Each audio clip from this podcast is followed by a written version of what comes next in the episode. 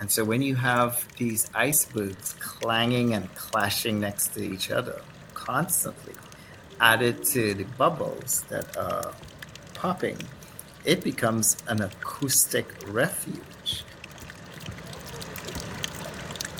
Because the area around the face of a tidewater glacier is so noisy, underwater, it is an acoustic refuge for a species of marine mammals. Best habitat for baby seals is in the ice. Some say the world will end in fire. Some say in ice. Estimates show that glaciers are losing about 267 gigatons of ice every year. Wildfires in the United States have burned about 6 million acres so far this year, mostly in the West and Alaska. Pine Island Glacier is slipping toward the sea at an unprecedented rate. Extreme heat is gripping countries all around the world right now. This is the Ice and Fire podcast, and I'm your host, Teresa Soli.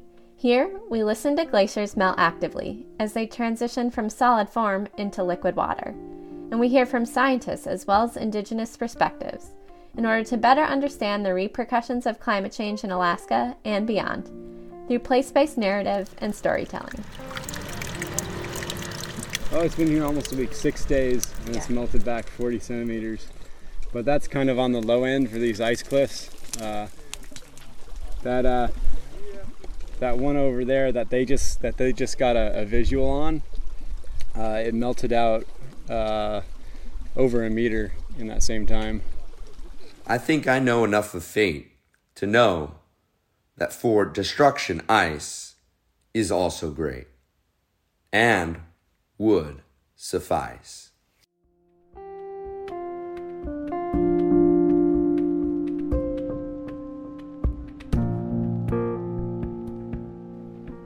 In the last four episodes, we spent time atop the surface of glaciers and learned about travel over glaciers. But now we're going to discuss a different habitat the ecosystem surrounding the face of tidewater glaciers. We are going to discuss how glaciers impact phocids, specifically Phoca vitulina, or harbor seals.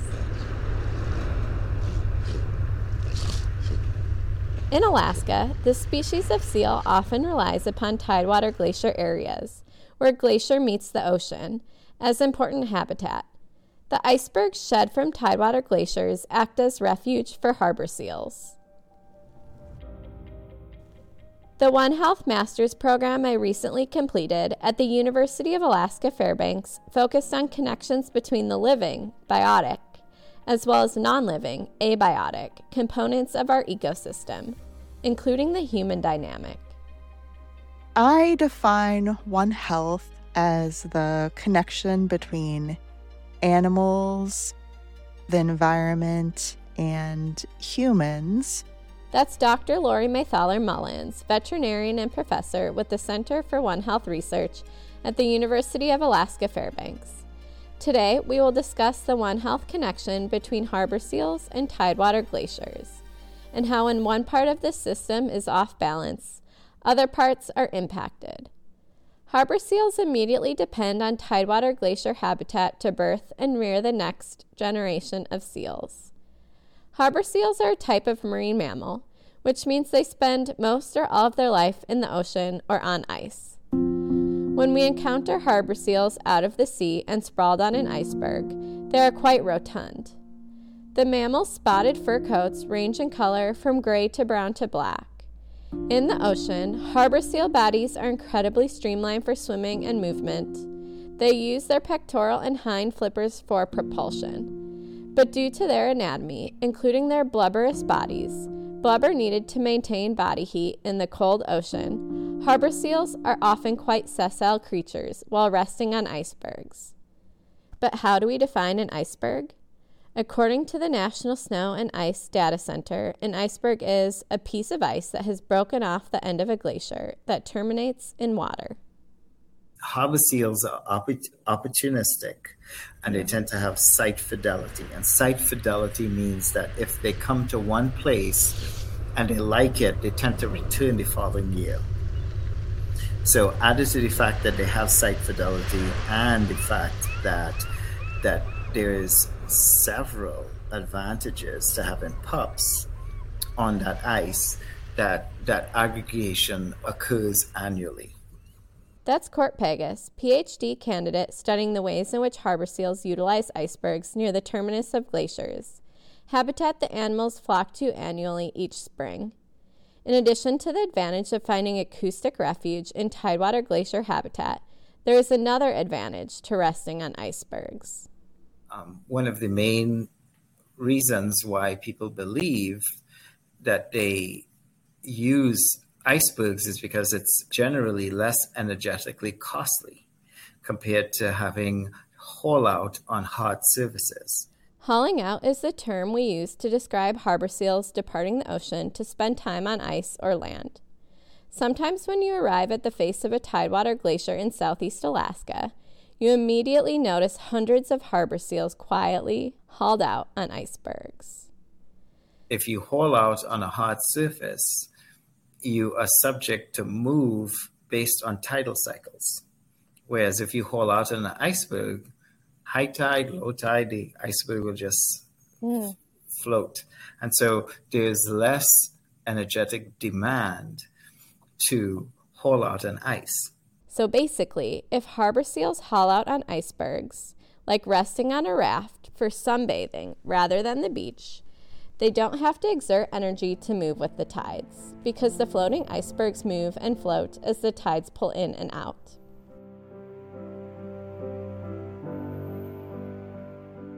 We've mentioned the term tidewater glacier several times, but now I'd like to give a full description and definition of this type of glacier. Tidewater glaciers are usually uh, in very cold climates where it's cold enough for the glacier to actually go all the way down to the ocean and reach it.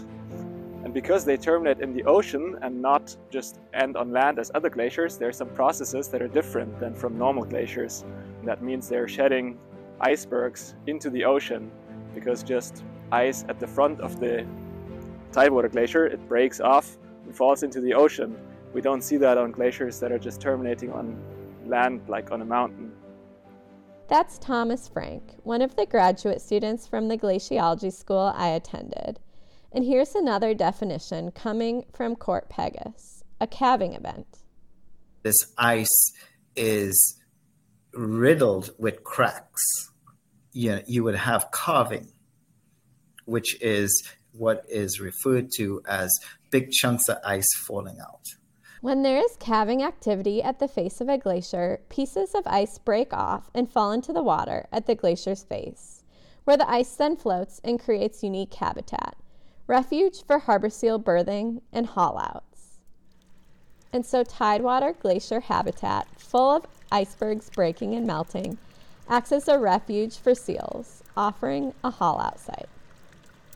Out of water, as we humans listen through the air, this harbor seal nursery refuge may seem quiet, but underwater it's incredibly noisy. All that kind of fits into, you know, the strategies of a seal. Um, best habitat for baby seals is in in the ice. And so when you have these icebergs clanging and clashing next to each other constantly, added to the bubbles that are popping, it becomes an acoustic refuge. It's very complex acoustically. And killer whales use echolocation to, you know, home in onto their pups, uh, onto their prey. And so there's a hypothesis, and I don't believe that it's been fully tested, that one of the advantages that harbor seals would have having pups on ice is that it gives the naive pups an advantage over their predators because their predators could not easily detect them with this noisy environment. And another reason why harbor seals give birth on icebergs in front of tidewater glaciers is icebergs tend to be predator free. So, you know, wolves are known to eat uh, harbor seal pups. And so you have that added safety feature that it's unlikely a wolf would swim, swim out and you know access an iceberg to eat a mm-hmm. pup.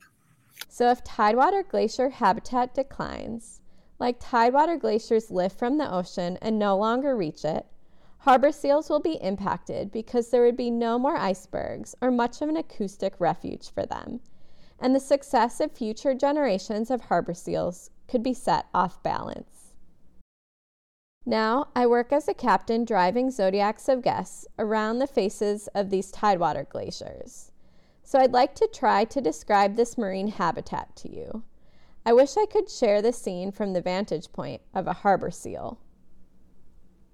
The icebergs around the faces of tidewater glaciers are ever changing and always on the move.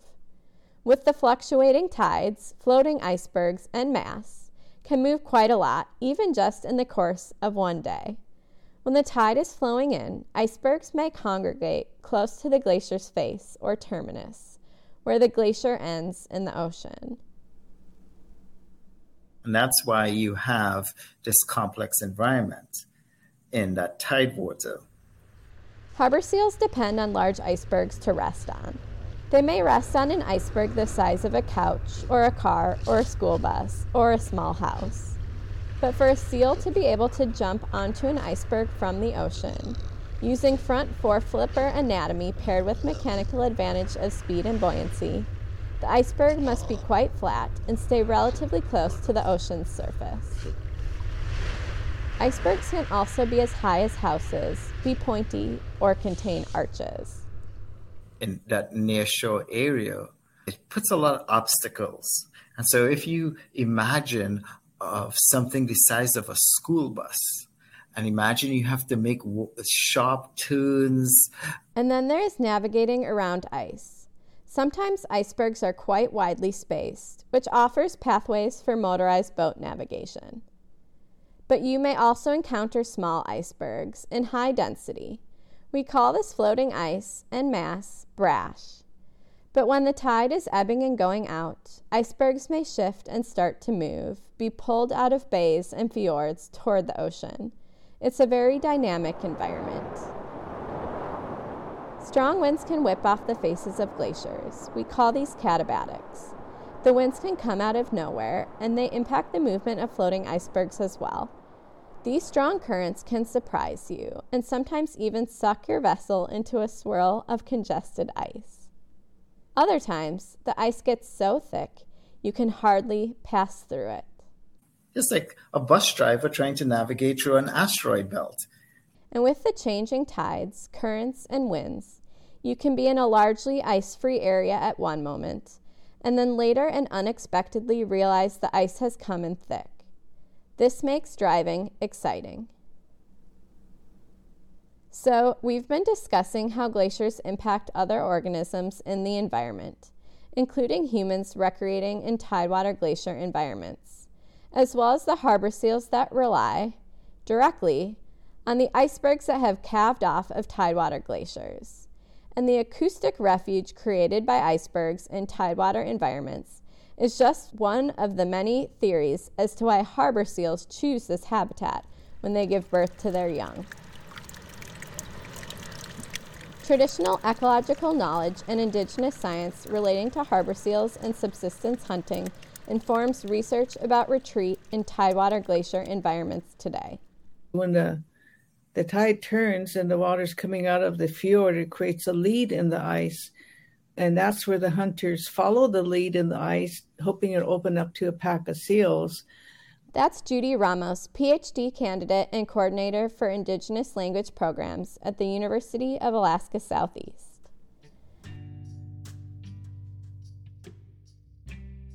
Archaeological researchers have studied the location of subsistence seal hunting camps and what these camps tell us about the size and state of the glacier.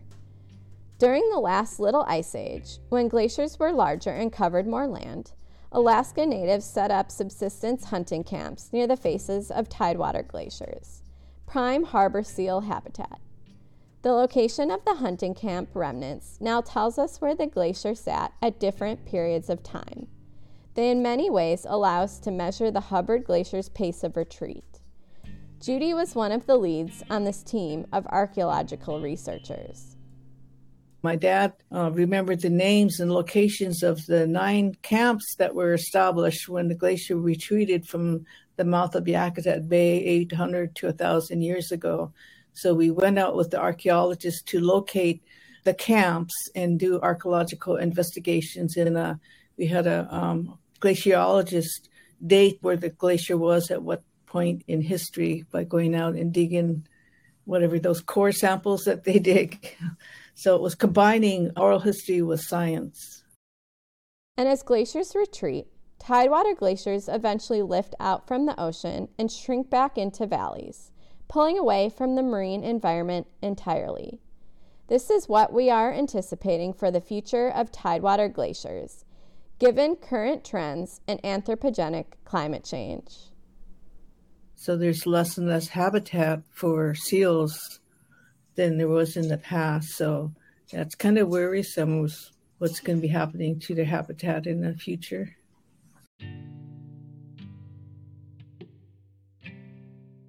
These animals are important predators because they could actually control the structural makeup of the species composition of a local area.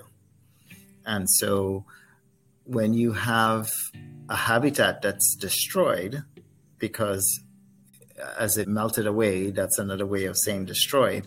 But because you have a, a habitat that's gone, you know, it is we have evidence to believe that they will have changes in population dynamics of these important predators.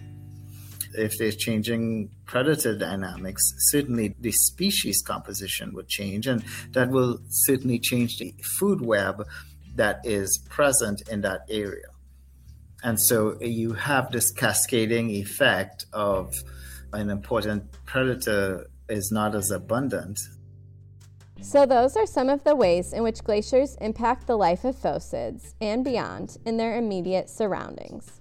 Changes to glaciers, glacial retreat, creates a cascade of impacts to living organisms within the interconnected ecosystem. This cascade of impacts goes beyond harbor seals, as we heard from Dr. Lori Maythaler Mullins from the Center for One Health Research earlier. We have to realize that these issues are not separate. Um, you know, us humans, uh, we can look to how indigenous communities have lived for thousands of years to start to solve some of these wicked problems we're seeing with climate change.